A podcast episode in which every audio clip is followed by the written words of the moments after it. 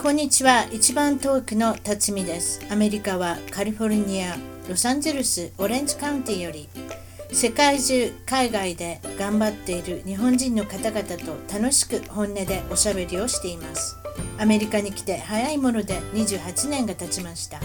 私の小さな番組を応援してください。ゲストの情報も満載。ホームページウェブサイトは一番トーク .com 一番トーク .com からお楽しみくださいそれでは今回の一番トーク、海外で頑張る日本人トークのゲストは、オーストラリアはブリスベン、えー、オーストラリアに13年になるマミー・ウォルダーズさんに来ていただきました。こんにちは。こんにちは。マミーちゃん。お願いします。よろしくお願いします。はい、マミーちゃん、可愛い名前ですけれども、はい、なかなか漢字が非常にユニークというか、珍しいですね。これは、えー、真実の真にえっと、これは微生物の美。そうですね。微生物とか、あの、微笑み？微笑みも微笑み、微笑、そうです。微笑の美ですね。微笑？の美。はい。あ、笑っちゃった。ごめん。なんでこんな難しい名前つけたんでしょう？聞いたことありますか？はい。あの、父親が、あの、画数で決めたみたいです。画数で。見ながら。はい。これ読んでもらえますか？皆さんに。マビーさんとか呼ばれません？あそうですね。あの、ダイレクトメールとかもま、マビできますね。マビ？日本にいたとき。はい。すごいですね。まあ、わからないですけれども、そうです。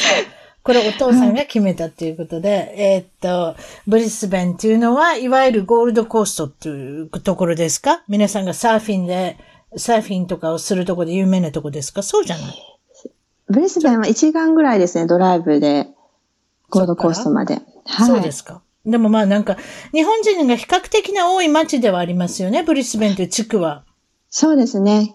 たくさんいらっしゃいます、日本人は。真冬でも最低気温がたった8度 ?8 度？あったかいですよ。そうです。大体それぐらいです。ただ、あの、昼間との気温差が激しいので、その分寒く感じます。どれぐらい激しいんですか？15度前後なんですけど、あの、日が当たってるともう暑いぐらいで、あの、半袖で入れるぐらい暑いんですよね。冬場でも？そういう日もあるので。はい。なので、朝晩8度ぐらいまで下がると、すごく寒く感じますね。うん。あ、そうですか。はい。別に常夏じゃないんですね。カリフォルニアもよく常夏って皆さんおっしゃるんですけど、そうじゃない。そちらもやっぱり冬場は泳げないでしょ？はい、寒いです。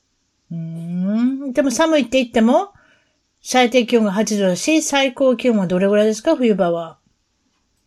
最高気温、多分20度超えますね。あ、いいじゃないですか。素晴らしいですね。そう暑い日は。暑い日はね。でも寒い時もあるのね。はい、ありますね。寒い日は本当結構、そうですね、10、10度ちょっととか、まあ、その、あの、太陽が出てるか出てないかでやっぱり日光が強いので、こちらは。それによって全然変わりますね。カリフォルニアに氷降りましたんよ。この間なんで、私そんなこと言ってもしゃあないですけど。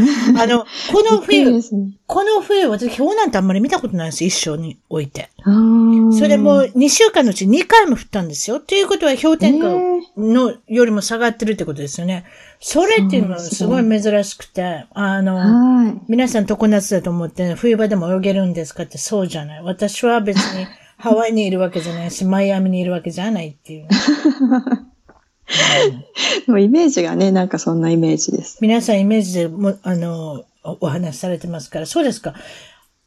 ちょっと私のイメージ的に言うと、南半球のその辺は非常に皮膚の癌の人も多いし、紫外線が非常に北半球よりも強い。はい、そういうふうに思ってるんですけど、はい、いかがですか？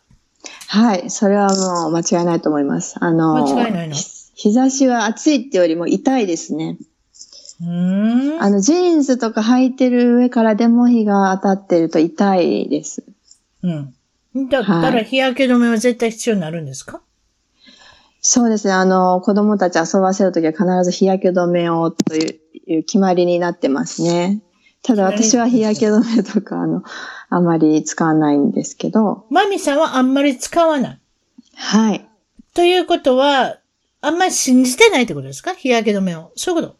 そうですね。あの、私昔ゴルフをやってた時に、うん。毎日あの、SPF50 以上のものを塗っていたんですけれども、数値が大きくなればなるほど、一応、防止されてるってことになってますからね。そうですね。それでまあ、こちらに来てからその、ナチュラル思考になって、うん。あの、そういうものを使わなくなって、その方が肌の調子もいいですし、シミも増えないっていうことに気づきましたね。うーん。まあでもこれは皆さんに当てはまるかどうかわからないですけど、私の経験としてはそんな感じです。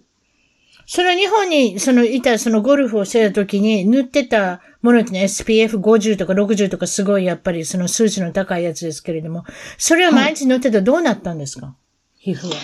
あの、カッサカサになって、うん。で、まあ、かゆみが出たりとか、湿疹が出るとこともありましたし、うん。で、やっぱり、なんていうか、うん、シミもどんどん毎年増えて、あ、そうあそういうもんなんですか、はい若いかったのに小じわもありましたね。何か少し科学的なものが、やっぱり肌に合わなかったってことですかね？そうですね。もともと肌が敏感っていうのもあると思いますけど、やっぱうり、ん。ね、あの、ケミカルはたくさん入ってると思うので、そういうものを長時間塗っていたことが良くなかったのかななるほど、そこから学んだ。そして、今はもしも気になるんだと、ココナッツオイルを塗るんですか？はい。ココナッツオイルを塗ってます。ココナッツオイルって言ったら調理の、調理する油みたいな思いますけど、そんなん塗ったら顔もっと焦げませんの？やめたすぐそういう。あの、すぐ料理みたいに思ってますけど、フラクショネットとココナッツオイルって言って、あの、キャリアオイルとしてエッセンシャルオイルを使うときに使うようなオイルなんですけど、だからもう、うんあの、固まらないんですね。温度が低くなっても。ああ、なるほどね。そういうふうに私は思います。あの白く固まるやつかと思った。そうじゃん。違うんです。はい。それで、あの、一応低いですけど、あの、日焼け止め効果があるというふうに言われています。SPF15 ぐらいだったと思うんですけども。ああ、なるほどね。まあ、ないよりマシですよね。そうなると。はい。そうするとやっぱりお肌が守られているので、うん。あの、シミもそんなに増えないですし、お肌の調子も断然前に比べるといいですね。で、それで、あなたの住んでるところら辺は、とてもオーガニック、自然にこだわる人が多いと。はい。そういうふうに感じますか？毎日生活してて。例えばどういったところです、どう思いますか？例えば、あの、やっぱりし食事にしても、ナチュラル志向の方とか、その、ダイエットに関心を持ってる方、ダイエットというのは、あの、何を食べるかっていうこと、痩せるダイエットじゃなくて、うんあの、なので、そのスーパーマーケットに行った時に本当に手軽にオーガニックのものとか、グルテンフリーだったり、そういうものがどこでも買えるっていうところですね。うーん聞けば聞くほどなんかカリフォルニアに似てる感じがしますけれどもね。うんそうですか。オーストラリアは比較的若い国だって皆さんおっしゃるんですけれども、はい。年数的に言ったら調べてくれたんですね。この番組のために。はい。先生調べま何年、何年なんですか建国。えっと、100、えっと、100、あれ何年でしたっけ ?120 年。あ、違う。118年。18年でした118ね年。うん、はい、すいません。そう。割割と計算遅かったね、まみちゃん。そうなの。あの、子そ供の頃は子供の頃苦労したの？実は。ちあと中学生ぐらいからやっぱり算数が苦手、あ、高校生ぐらいが苦手で数学できる友達とか本当に天才だと思ってましたね。まあ、そっか。いろいろありますよね。そろばん頭の作りが違そろばんするう子はやっぱり暗算が早いとかね。なんかいろいろ。その場やってたんですけどね、子供のやってたの？あ、ごめん、そんな大きな声出す、言ってしまった。だって私もやってましたよ。私もやってたから、未だに暗算、なんか指でやりますもん、まだ。そろばんあ、本当パチパチ。ですか？いあの、そうそう、指でやるんですよ、あの手のひらで。はいはい。あなたはやらないんですか？もう今やらないですね。子供の頃やってました。何級まで行ったん？えー、何級まで？あでもそんなに長く続けてなかったです。低学年ぐらいまでしかやってなかったので。ほんまにちょっとだけですよ。やっぱり合わなかったんですね、多分ね。まみちゃんの、うあの。あれには多分そうじゃないかと思いますけれども。はいそうですか。皆さんにく国民性、文化の違い、いろんなこと聞いてますけれども、オーストラリアにいて、どう思われますか、皆さんの感じは。いやっぱりオーストラリア人、まあブリブリスベンの方は特に、あのーなんて言いますかね、すごくリラックスしていて、うんのんびり。で、うん。田舎の人みたいな感じですね。あ、田舎の人ね。はい、うん人にフレンドリーだうし、ん。あの、やっぱり自然派の方が多かったり、で、子供とか子連れの家族だったり、妊婦さんとかにもすごい優しいですね。優しいっていうのはどういった時に感じますか？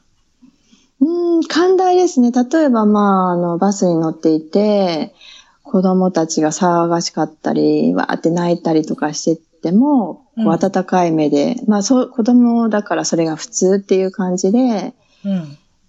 見てくださったり、どうしたの？あの、なんか、って言って、こう、声をかけて、こう、気を紛らわせようとしてくれたりとか、うん。あの、それをすごい嫌な目で見るっていう方は今まで会ったことないですね。ということは日本と比較してるってことですか？そうじゃない。うん。そうですね。だから日本に帰った時にはやっぱりすごく気を使いますし、こちらで育ってる子供っていうのは、あの、まずバスとか公共の交通機機関に乗った時に、静かにするってことがまずできないんですよね。うん。うんうん。あの、ひそひそ話とかもできないので、することがないので、そういったところですごく気を使います。うん。日本でまずはあんまり子供っていうのがあんまりいないっていうのもありますよね。少なくなったうん昔よりも。だからそういうあことで慣れないお客、あの、方もいらっしゃる。ギャーっていう声が聞こえたら、うわー、はい。鬱陶しい、うるさいと思う方が、まあ、たくさん慣れないからでしょう。街の中にあんまり子子供が、小さい子供がうろうろしてないからかな、なんて思いますけれども、そうなのかもですね。そうですね。まあ、アメリカもオーストラリアも梅を増やせや、もう、この国は もう子供の作り方を知っておりますし、思った時にもう生まれてますし、なんかそんな国ですけれども、そうですか、なかなかユニークなことだなと思ったのは、市役所に、えっ、と、て定期、えー提出期限、公共料金の支払いなどが融通が利く。これは交渉がありってことですか？そうなんですよ。あの、例えばですね、出生届とかでも、一応期限があるんですけど、はい。それに遅れてしまっても、例えばちょっと体調が悪くてとか、うん。そういうことで、あの、病気をしてたとかね、なんか、融通を聞かせてくれる。あ、じゃあ仕方ないよねということは、あなたは融通を聞かせてくれた口なんですか？ということは、あなたは交渉したんですか？これしどういうてないで。す私は、あの、私は実際していただいたことはないんですけど、その友達に聞いたりとあか、友達がそういうふうなことで。あはい。なるほど、そういうこあとですか。と。、夫にも、あの、その子供が生まれた時、もう早く提出しないと間に合わないって言ったら、いや、それは理由を言えば大丈夫でしょ、みたいな感じで言っていて、いや、絶対だ、それは期限だから守らないともう受け付けてくれないんじゃないのって言って、いや、大丈夫、大丈夫とか言って、マジでですか？アメリカなんか、アメリカなんか病病院に来ますよ。はい、ここに書いてくださいって。誰がお父さんですか、えー。誰がお母さんですか？だからそれでも、いわゆるその、日本でいうマイナンバーっていうんですか？まあ、アメリカでいうソーシャルセキュリティナンバーっていうんですけれども、この赤ちゃんにはまず番号が付けられるってことですね。だから病院で手続きはもう済ませてしまいますね。あ、いいですね、でも、その方が。だってその方がいいじゃないですか。皆さん病院に行くから。まあうん、たまにお家で産む方もいらっしゃるかもですけれども、大概はね病院でどっかで産みますんで、お父さんもいるだろうし、お母さんもいるだろうしっていうことで、はいまあ、サインが必要になったり、誰がお父さんなんですか、お母さんなんですか確かなんかそんなんだったと思います。ちょっと私も、あ長いこと、あの、うま、子供ならあまり長い、長い間、あの、考えたことなかったんで、多分そうだったと思います。はい。そうですか。えーっと、妊婦さん、まあ、赤ちゃんが生まれたら、だいたいどれくらいで出てくるんですか？出産後。えっ、と、出産後、パブリックだと、もう1日とか、あと、もう希望があればいつ出てもいいっていうふうに言われるらしいです。パブリックってどういうこと？パブリックだとどういうことこですか？それは公公立の共の病院公立の病院ですね。それで、プライベートの私立の病院でも、だいたい4日ぐらいですね。うーん。帝王切開とかしたらもうちょっと長いんですか？帝王切開とかしたら、あの、プライベートだと多分1日2日伸びると思う。まあ、あと傷のね、状態とかにもよると思うんですけど。アメリカで普通、アメリカで普通分娩したら2日ですね。それで、えーっと、帝王切開だと4日。それでもさっさ、もうさっさと出てくださいですよ。そうですね。あの、こちらもそういう感じですね。パブリックだと。でもその後、あの、お家に来てくださるんですよね。助産師さんとかが。お素晴らしいですね。それはいい、はいいことですね。アメリカそれまだないですね。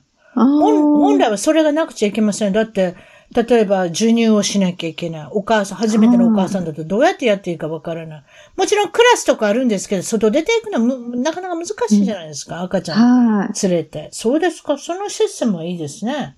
あそうですね。助かりますね。産後はずっと赤ちゃんと一緒っていうことですけど、これは病院でってことですか、そうですね。もう生まれてからずっと同じ病室にいて、もう自分が基本的にお世話をするっていう感じです。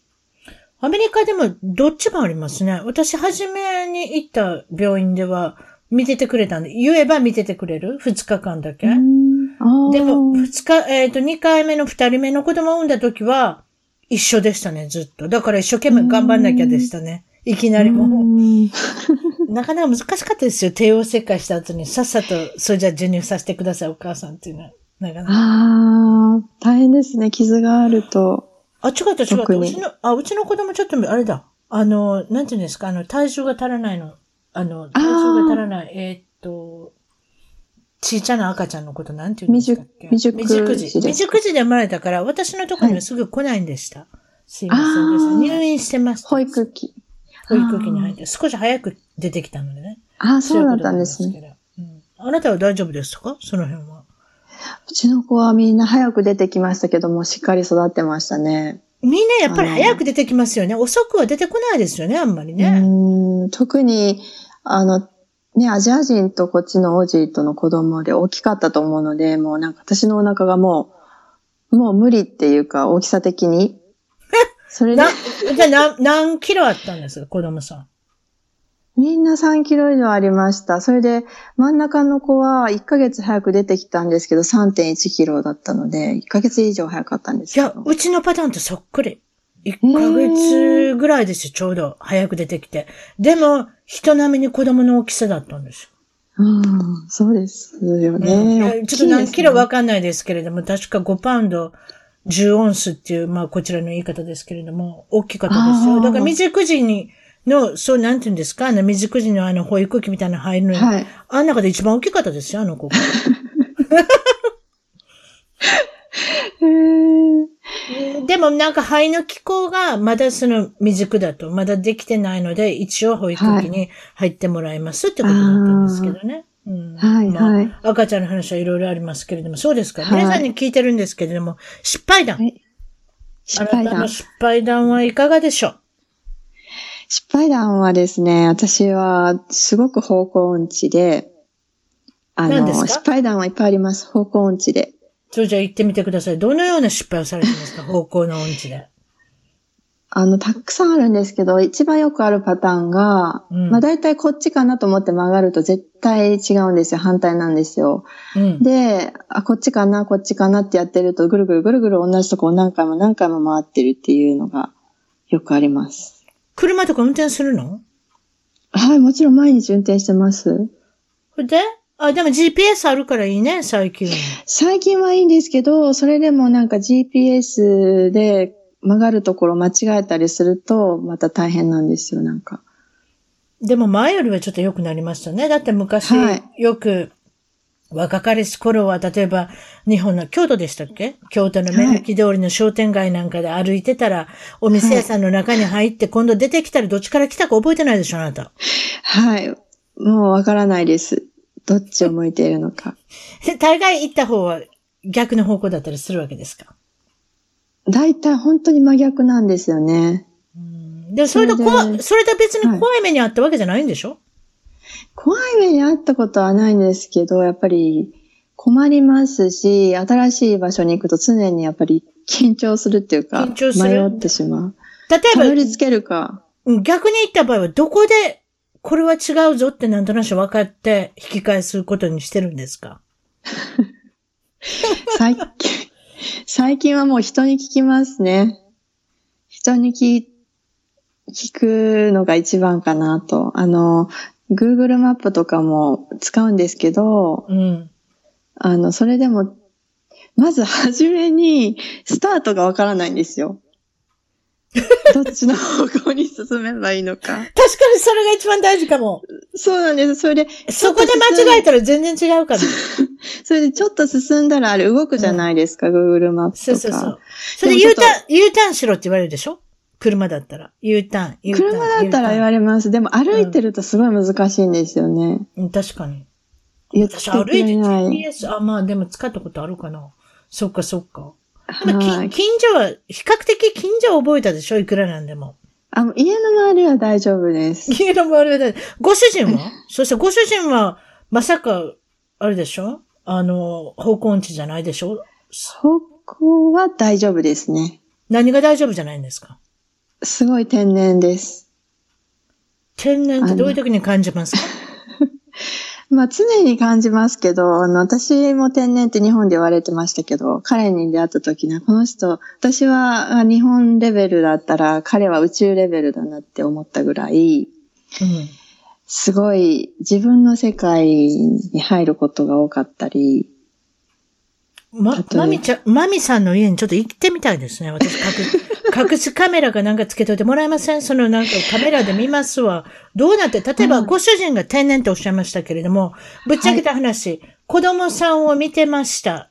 でも、はい半分見てるようなか見てないようなとこがあるんですか？ちょっと言ってください。いや、もうほぼ見てないんですけど、はい例えば子供が赤ちゃんだった時に、うん、あの、赤ちゃんの時ってよく戻したりするじゃないですか。それで子供が、よく戻すな、子供ってな。はい、うん目の前でこう、カウチに座っていて、目の前で戻していても、自分の物思いにふけていて気づかないとか。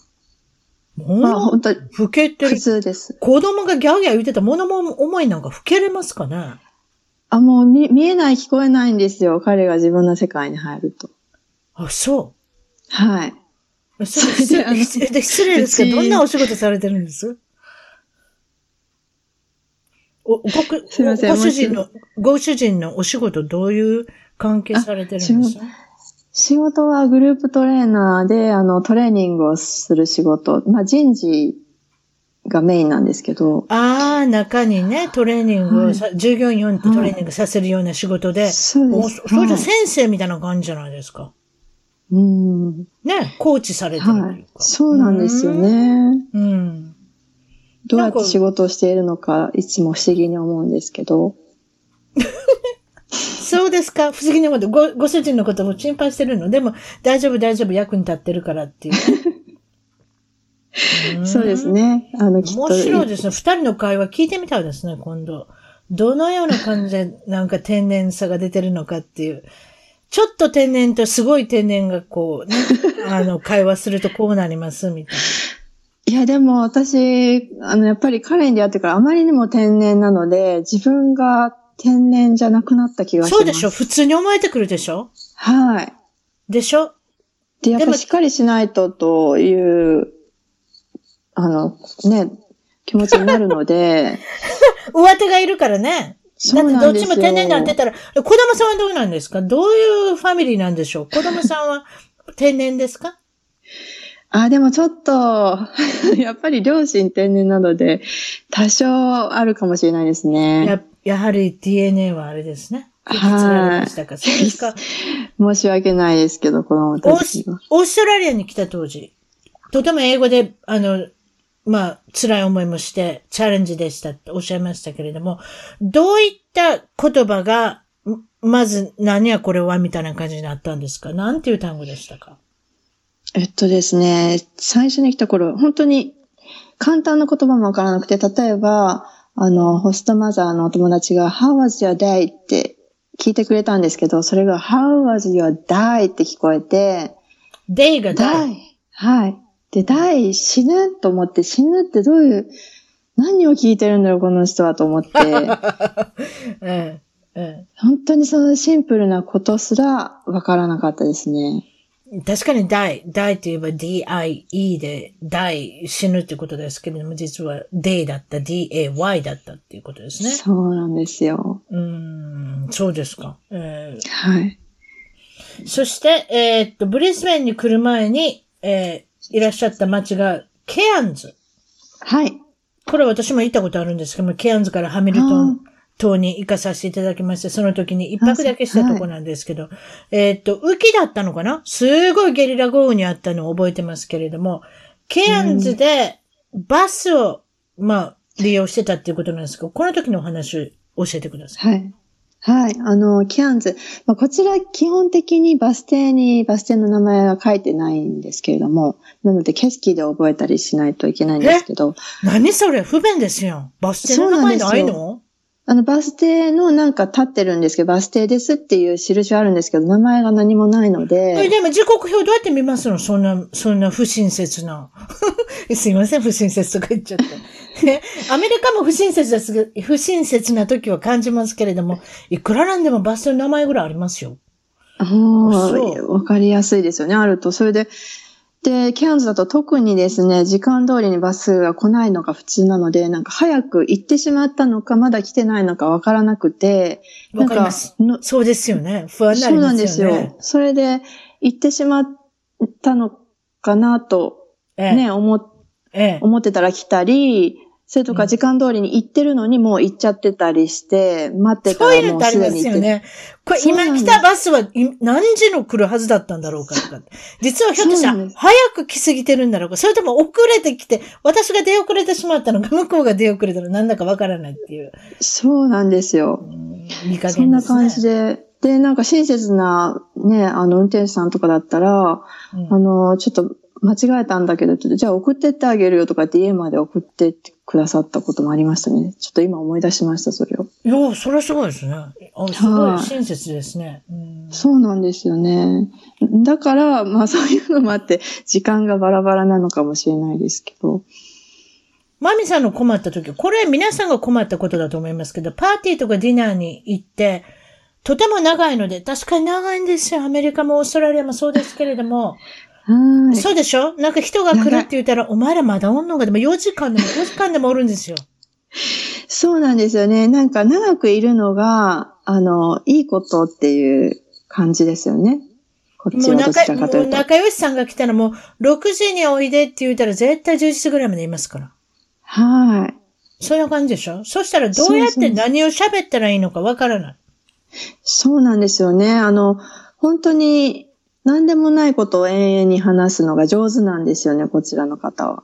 で、日本人って、例えば自分のこととかを人に何でも話したりとか、日常のことをすごいストーリーにして話したりとかっていうことをしないじゃないですか。うん、確かに確かに。うん、それで、あとなんか日本人はちゃんと人が話すのを待ってから、終わったら自分が話すんですけど、こちらの方はどんどんどんどん被せて話していくので、うん、いつどこで話せばいいのかわからなくて、それも困ります。確かに。確かに脱、うん、脱線ばっかりしてるから、あ、思いついてさ、喋ろうと思って違うこと喋ったりしますもんね。そうなんですよ。うん、それで全然話せずに終わってしまったり。うん、で、なんかすごい、まあもともとそんなにわーってこう、人前でどんどん自分のことを話したいタイプじゃないんですけど、うん、余計にこうおとなしい人だと思われてしまって、いつ話せばいいかわからない、こう待っていたら話すタイミングがなくて。あ、そうか。そうですね。うん、なるほどね。皆さんでもそういうパーティーだとかディナーだとか、そういう、その、まあ、いわゆる複数で何かするときっていうのは、やっぱりその、機会を狙ってたりとか、おしゃべりするときにね、そしたら見逃してしまったりとか、そういうことはよく聞きますけど、まあまあ年月が解決することだという感じもせんでもないですけれどもね。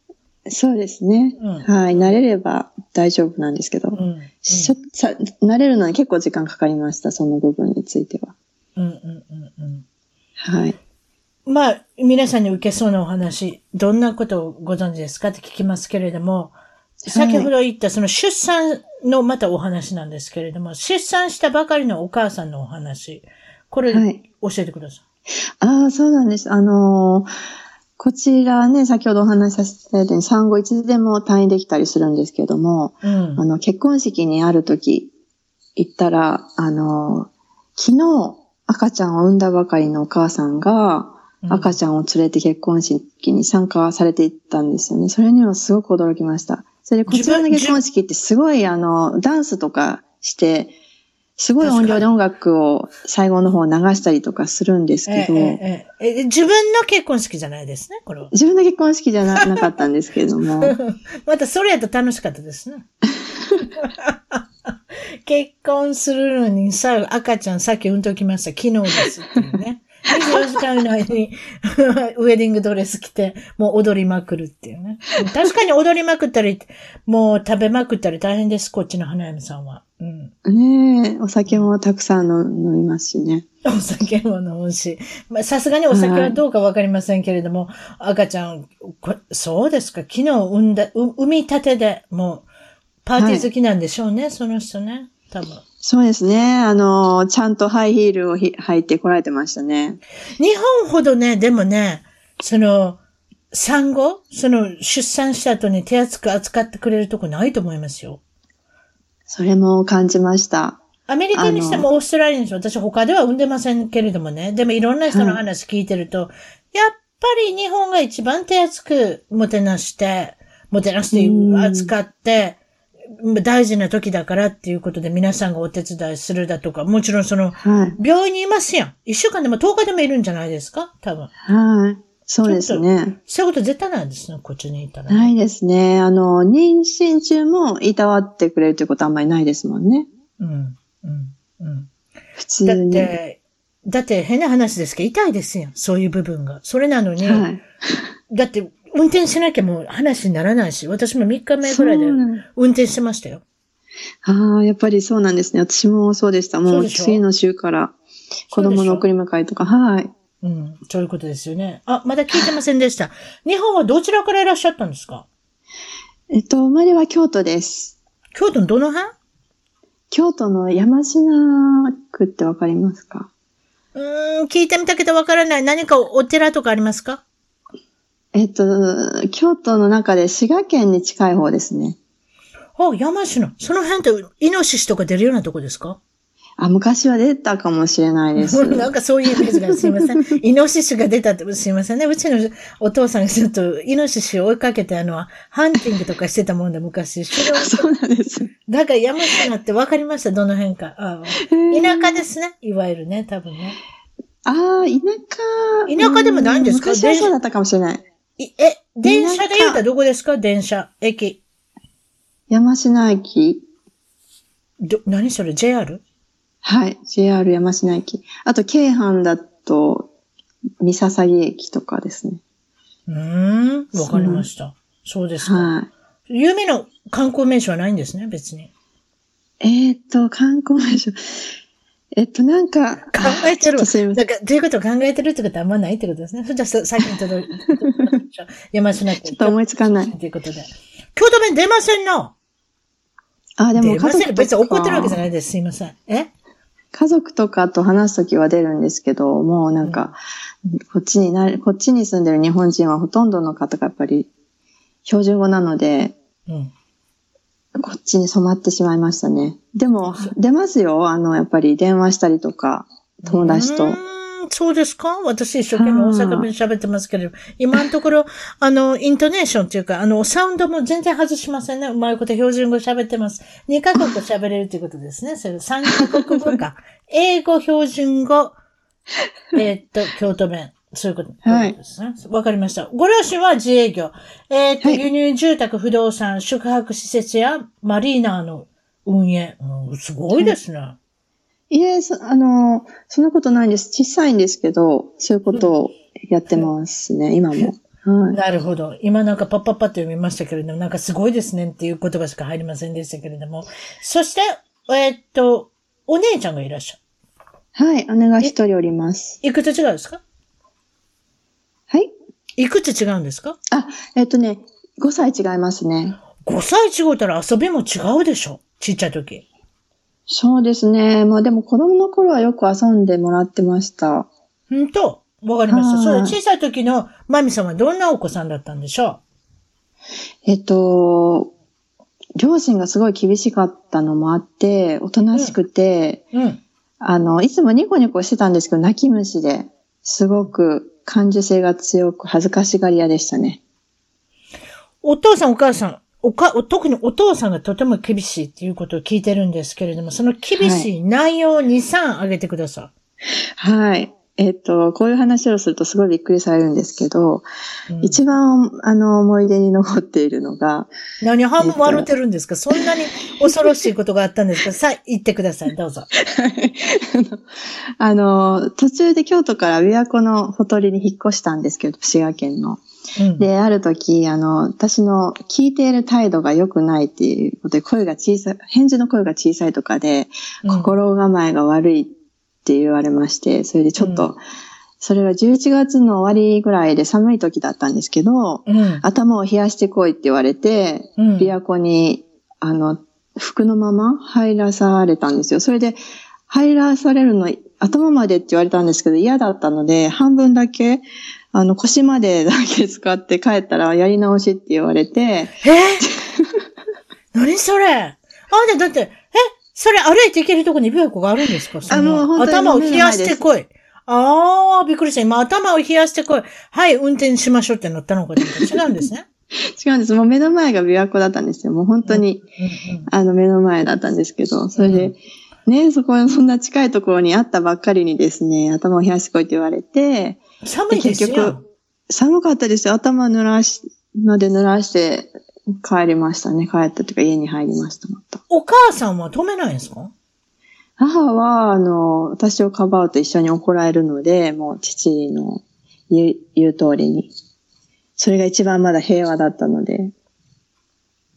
で先ほどおっしゃってたのが、やはりゴルフをやってたっていうことをちらっとおっしゃってましたけれども、お父さんはゴルフにも、あれですか？あの、力入れておられて、マミさんのことを、あの、いわゆる、手伝う、至極、なん、なんだかわかりませんけれども。そどういったの内容だったんですか？お父さんのそ。お父さんの存在を教えてください、ゴルフでの。ゴルフでの、あの、父はもともとね、ゴルフを、あが好きだったので。上手なんでしょ？上手なんですね、それと。得意でしたね。あの、うんそれで自信を持ってたんですよね。それでまあ、ゴルフが上手いのと教えるのが上手いのはまた別だと思うんですけど、まあ、とりあえず違う違う。うん。う ん自信をすごく持っていて、で、あの、子供の頃に、あの、勧められて、まあ、私もやりたかったんで始めたんですけど、それで中学生ぐらいの時に試合とかに出始めて、うん。で、やっぱり、父に教えてもらってたんですけど、うんよ夜まで自分で自主練して家で、で、自分のスイングをビデオに撮って、で、それを父親のところに持って行って、うんできるまで永遠に練習をさせられて、遅い時は夜中の1時半とかまで練習してました。それ、それって、その、自分のところにあるわけ？そのゴルフを打ったりする、その打撃練習場みたいなのが。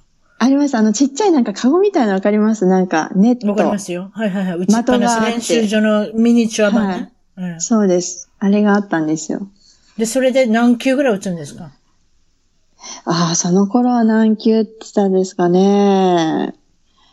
まあ、でも、その頃は、300とうわ、か、300も打つの？とかじゃない。いや、もうな、ちょっとあんま覚えてないですけど、あまりにも、こう、永遠に 勉強する時間ありませんやん、そんなことしてたら。そうですね。でね、も宿題とかね。はい。いや、でも勉強もさせられてましたけどね。勉強させられた。うんそれでお父さんがそうやってスパルタであって、非常に教育熱心で厳しいっていうのは、どっからはい来たのかと考えたところにと、そうじゃお父さんのお父さんもそうやって厳しかったんでしょうか？いえ、あの、父は、あの、父親を1歳ぐらいの時に亡くしてるんですよ。それでなんか、あの、父親は、父親というものがどういうものかわからなくて、あ厳しくすれそういううん。子供のためだと思って、とにかく厳しくしようと思って、あの、しつけをしてくれたみたいです。うーん自分のゴー、自分のゴールとする父親像っていうのが少し、あれですね。厳しすぎたのかもしれませんね。そうですね。あとなんか動物が好きで動物とよくお世話してたみたいで、動物と同じように育てればいいと思った。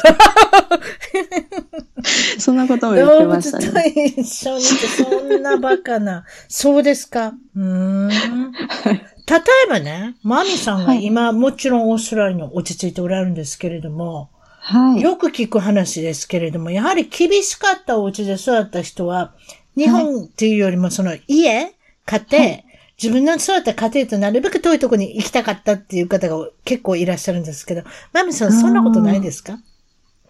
そうですね。あの、やっぱり実家にいた頃は本当に親の人生を歩んでるような感じだったので、ああ、なんかこのまま行ったら、私の人生はもう終わりだなと思いましたね。それで、それも、あの、理由の一つで、少しあったのかもしれませんね。やっぱり今からありました、ありまし。た。半例えば分ぐらいはありましたね、やっぱり。そうでしょティーンネイジャーぐらいの時に思ってますよね。皆さん10代の頃から。やっぱり2桁代ぐらいになったら、なんとなしに他のお家の方が違うことをしてるって、うちとは違うっていうのが分かり、そしてまた高校生になったら今度はまた将来どうやって歩んでいったらいいのかっていうのも考えるだろうし。なるほど。そうですね。そうですか。ちょっと戻ります。え、どうしました、あと何ですか？あと、あとやっぱりあの、その、こちらに来る前は、家業を手伝っていて、うん。忙しい時はもう18時間労働とかが普通だったんです。そう、ちょっと待って。お父さんやっぱり家族には厳しいですね。厳しい。あの、それでもまだまだっていう感じだったので、足りないっていう。18時間言ったら24時間しかないんですよ。あと6時間で寝て食べてを、くつろいだりするんですか？充電時間も必要ですよ、人間。いや、もう終わったら寝て、起きてっていうか、でもその時やっぱり、すごい金縛りにあったりとか、いや、ちょっとそれはもうあれですよ、睡眠不足ですよ。それとやっぱり、ひ ね、日頃っていうかその日中の重労働から来てるんじゃないですか？そうですかね。あとやっぱりぐるぐる巻きにこうロープで縛られてる夢とかもよく見てたので、いや、ちょっと、ちょあのっとかわいそう。あ、笑っちゃいけない。ごめんなさい。お父さん今、お父さん今聞いて笑いる。話ですけど。うんはい。もうそういうのもあったので、あの、もうちょっとね、やっぱり自分の人生を歩みたいというのはありました。わかりました。ちょっと脱線しましたけれども、小中学校の思い出いろいろありましたけれども、はい。どういったことが夢だったんですか、その頃？えっ、と、小学校の時は、ムツゴロウ国で働くことが夢でした。そんな人いっぱいおったやろな、あの当時ね。そうなんですよ。私もムツゴロウみんな好きでしたよ、テレビで。憧れましたようね。ん。ねはい。い。いわゆるドリトル先生みたいなやつですよね。そうですね。日本のね、要するに動物ともはいコミュニケーションが取れるっていうね。はい。うん。小学校の時に滋賀県に、これは琵琶湖の前、どの辺ですか？琵琶湖の。琵琶湖って滋賀、えっと滋賀どの辺？大津市？大津市ですけど、あの、西の方ですね。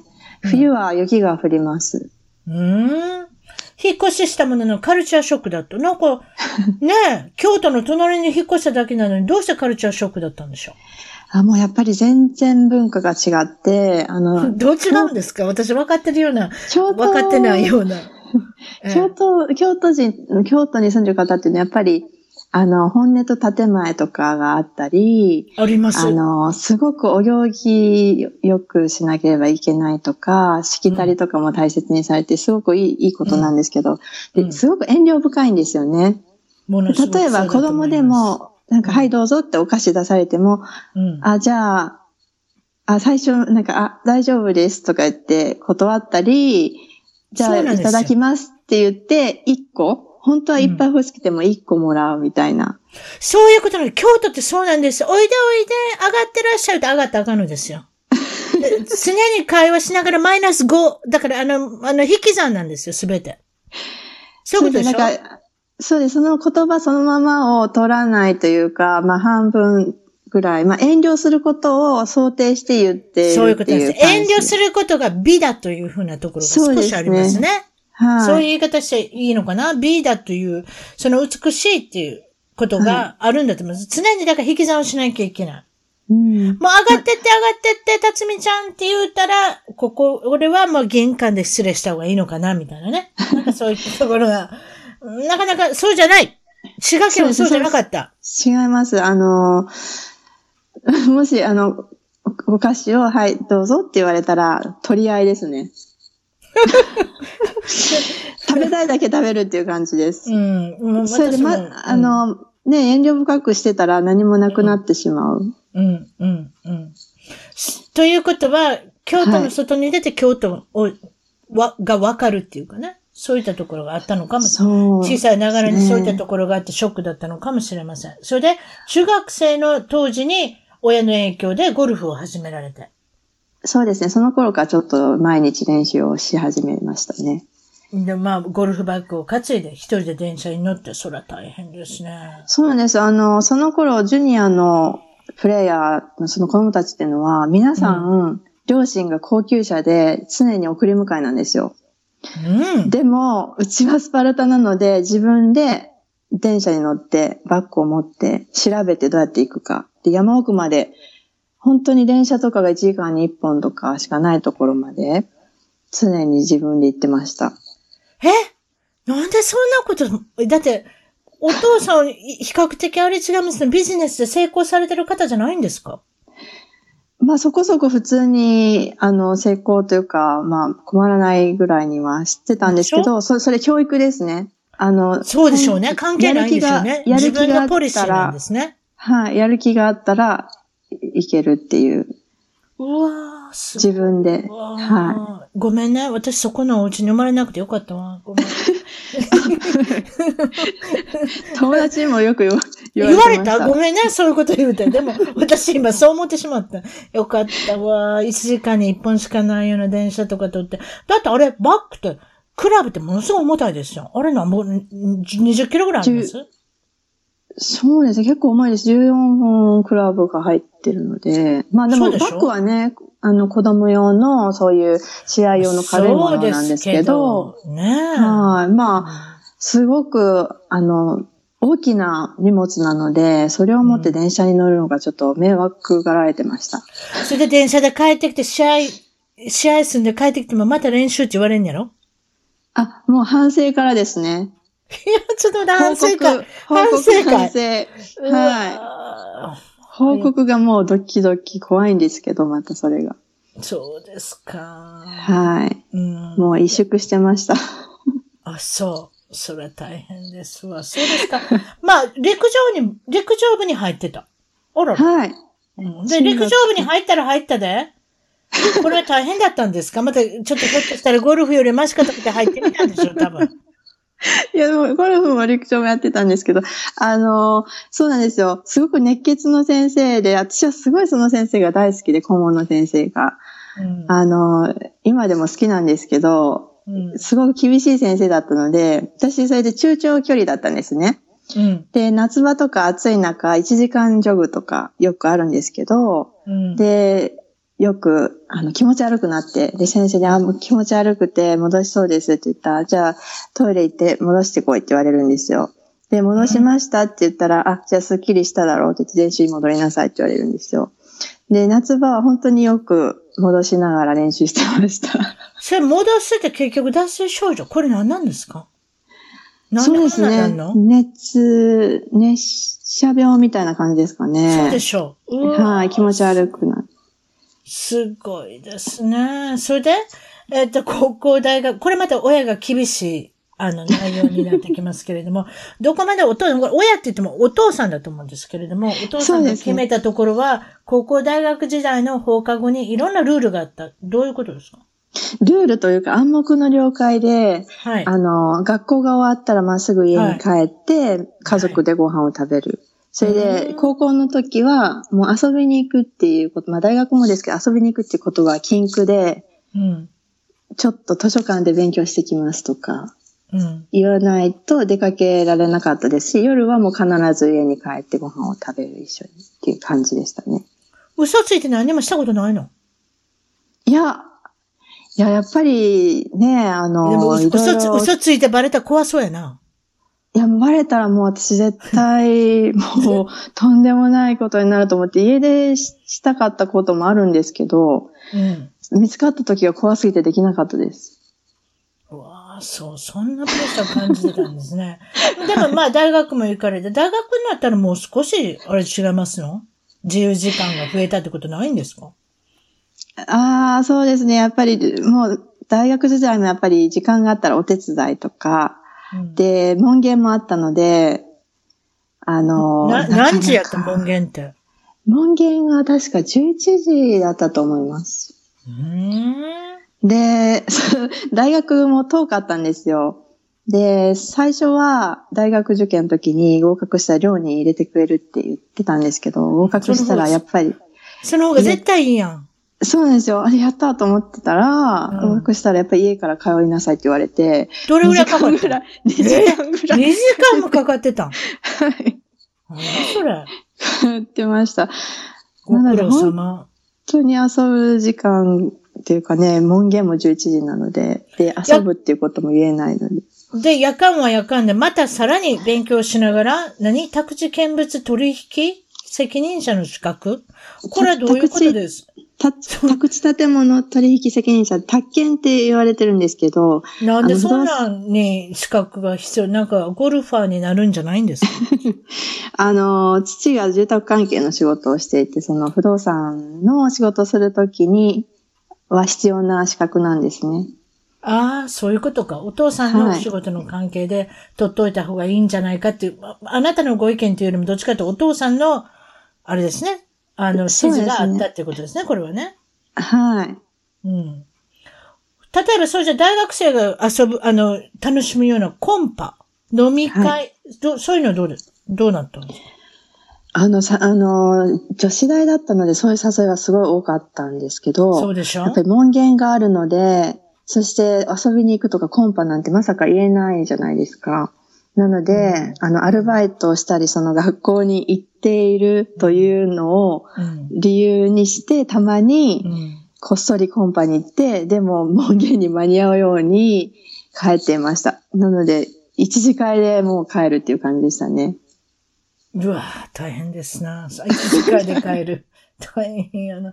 で、海外に興味を持ったきっかけ、海外に来た理由っていうのもいろいろ聞いておりますけれども、いかがですか？これはどういったことでオーストラリアに落ち着くんでしょもともとあの、英語を勉強したかったのはもう、もう英語の勉強好きだったので。したかったっていうのと、あと仕事で、その、家業でですね、輸入住宅とかも扱ってましたので、それ、んその、そこでその海外とメールをしたりとか、そういう英語を使う機会も結構あったんですね。それで、で、そういうのもあって、あの、両親もこう賛成してくれて、語学留学をすることにしたんですけど、まあでもその時にあの、やっぱりこのまま家にいててもっていうのもありましたね。半分。それはいつ、いつ留学行ったんですか？ゴルフをやめてからです。あ、ゴルフやめてから？それじゃあ20代の時に、そうです。20、もう20代後半ですね。20。うーん、なるほどね。うん。それで、えっ、と、まあ、現在の職業聞いてませんでしたけれども、現在のしご職業は何ですか？お仕事。今はヨガインストラクターと、うんホリスティックカウンセラー、あとマッサージセラピストですね。あと、あの、セミナーを開いたりとかいうこともしています。うーん、なるほど。ゴルフとは全然もう関係ないことされてるってことですね。そうなんです。あの、ゴルフで怪我をしてしまっても、あの、もともとプロを目指してたんですけれども、あの、怪我でドクターストップがかかってしまったので、そこでもうすっぱりやめて、あなたのいくつぐらいの時ですか？えっ、と、27歳ですね。?27 歳まで頑張ったのに、はい。どう、何が原因で怪我したんですか？えっ、と、やっぱりその頃の、あの、先生というか、師匠とかでも、師匠とか、あの、その年代の方はやっぱり、練習をできるだけたくさんした方が上手くなるっていう根性論みたいな感じで、1日1000球え。うわ、打つように言われてたんですよね。そんなことしたら腕とか手首とか、ななんか手、手のそこら辺おかしくなりません？そうですね。あのー本当に正しいスイング、無理がないスイングをしていれば、うん。もしかしたら大丈夫だったかもしいれないや、ですけど。そんな絶対おかしい、絶対おかしい。剣も打ったらおかしなるって。うん。で、ほれ、はい結局どこけ、どこがおかしなったんですか？あの、左の手首を痛めて、もう本当にもう手がパンパンに腫れて、もう逃げれなくなってしまって、それで、あの、手術をしないといけなくなったんです。うーん。そうですか。はいちょ。っとユニークなことで、あの、聞くことを忘れてましたけれども、婚約破棄をしたことは、ね、はい占い師が出てくるんですか？この話に。ちょっと言ってください。そうなんです。あのーもう結婚的齢期を過ぎ、過ぎそうだった時に、あの、日本に帰って、うんあの、親がやっぱりすごい心配していたんですね。先ほどの留学して、こ日本に帰ってきた時のお話ですね。これもだからそうなんです。30歳ぐらい？大体。そうですね。それぐらいだったと思います。うんそれで？はい。で、その時、あの、両親が昔からお世話になっていた占い師さんの方がいらっしゃったんですけど、うんその方に、あの、家族全員と相性がいいっていう日本人の医師の方を紹介していただいたんですよ。それで、うんうん。ちょっとその全員と相性がいいっていうのもなかなか、ね、いない、なかなかないじゃないですか。なかなかちょちょっと変だなとは思ったんですけど、うん。でもまあそうおっしゃってるので、あ、じゃあ、あの、あの、なんていうんですか、お見合いみたいな感じで、うん。デートしてみたんですか？そうなんですよ。うん。それでまあ、まあいい方だったんですけど、うん。あの、それで、まあまあいい方で、そう、相手の方もその占い師さんにすごく相性がいいって言われていたので、うん。まあど、で、途中なんかね、ちょっといろいろあったんですけど、その占い師さんが、どうにかこう、結婚の方向に進めよう、進めようとしてくださって、うんで、結局、結の一週間前まで、で、お付き合いした期間はどれぐらいあったんですか？その方と。えー、お医者さん。ね。うーん、多分半年ぐらいですかね。でも、その間、こっちに行った時時間もあったのでう、んうんうんうん。うん、短かったですね。数ヶ月ですね。実際にこの定期的に会ってっていう。うん。で、どうなったんですか？でをする前？の結話。局、結の一週間前に、もうお互いにやっぱりやめようっていうことになって、どっちが気づいたんですかこれじゃおかしい。ああ、もう途中からなんかこう、その占い師さんがこっちでこう言って、あっちでこう言ってって、なんか違う話をされてたんですね。向こうがこう言ってるよとか。それでなんか変だなーっていう風になってきて、で、どんどんそれがこう、おかしくなっていって、うん。で、そうですね。で、結局、あの、もうね、その占い師さんはいくらこう、進めてくださっても、なんかやっぱりこう、お互いに納得いかないっていう感じになってきて、うん。で、やめようとな、っていうことになったんですけど、うん、で、それじゃあもう結局い一回とりあえずもう、あの、なかったことでっていうふうにお互いに言った後に、またふら占い師さんがなんか来られて、なんかタタイを持って来られたんですよ。何を持ってこられた？タイ、タイってあの、魚のフィッシュですか？おめでたいのタイ、あの、そうです、フィッシュのタイでフす。ィッシュのタイもう無理。やり、無理やり、はい。無理やり。でも、無理やりすぎますね。いろんな話そう今聞いてますけれども、何でも、その、真ん中に入る人がいるって、これほどなんかややこしいことないなと思いますけどね。そうなんです。結局ね、後で思ったらやっぱり、あの、お金に困ってらっしゃったんですよね。その、うんそれで、まあ、ね、あの、うまくいけば、お礼のね、お礼をさせていただくことになるので、それを多分、期待してどうにかということだったと思うんですけど、うんまあでも、ね、あの、結の一週間前にキャンセルになって、相手にはすごい申し訳なかったですけど、まあお互いに結婚しなくてよお互い、に良かったんですよ。人生ってそんなもんです。それが、それでね、あの、はい気使って、そのまま進んでたら大変なことになってるかもしれないし。まあ、そうです、まあもう。縁があってオーストラ、ね、縁があってオーストラリアっていうことでいい思い出もあったし、それでまたはい。オーストラリアに帰って、ご主人と知り合って、そして今、3人の子供さんが8歳、6歳、5歳、これ内訳は、男男女の内訳はどうなってますか？一番上が女の子で、あと下が二人は男の子です。うわー、たくましいお母さん、3人のお母さんで、それで、はい。えっと、もちろん今か、これからの、えっと、展望だとか、えーはいこれからのそのお仕事の、まあ、抱負ですね。何かそういったことがあれば、将来の夢、お知らせください。それで、まず、何をしてるかちょっと詳しくちょっと聞きましょうか、お仕事の内容を。はい。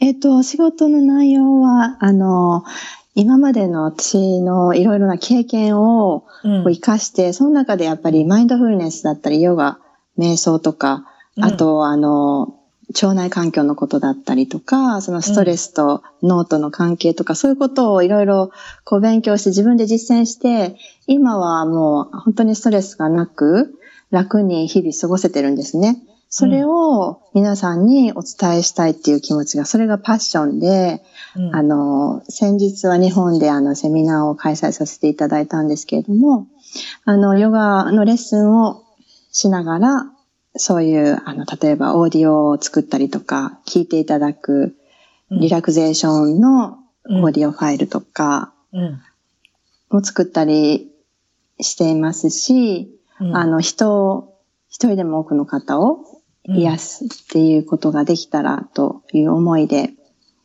あの、活動してます。日本とオーストラリアですね。そうですか日本でのまたセミナーだとか、そういうことですよね。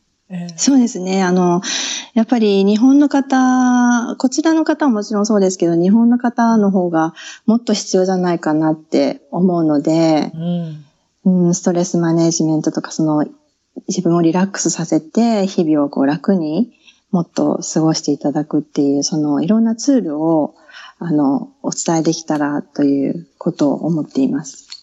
ひょっとして厳しいお父さんに育てられててストレス溜まってる人いるかもしれないですね。いや、そういうことないですけど。そうですね。あの、ね、日々やっぱりストレスっていうのは必要な時もありますけど、溜まりすぎるとやっぱり体を蝕んでいくので、うんそれを自分で、あの、どうにかしてストレスを溜めないように、健康にハッピーで毎日過ごせるように、そういう術を身につけていただけたらと思っています。アメリカでもそうですけれども、海外の方、と特に、まあ、特にってことなんです。オーストラリアの方もそうですけれども、リラックスの仕方だとか、はいス。トレスの解消の仕方、んそういったことが、どんどんどんどん、あれですよね。あの、語られるようになりますね、最近ね。そうですね。うん。うん、やっぱりセルフケアというかね、あの、やっぱりストレスの多い社会なので、それをこうニュートラルに戻す。ストレス多いですよ。どうします？ソーシャルメディアとかもやらなきゃいけない。チャットテキストもやらなきゃいけない。いいねもしなきゃいけない。しなかったらなんか言われそう。したもののまたなんか書かなきゃいけない。いろいろあるんじゃないですか？皆さん。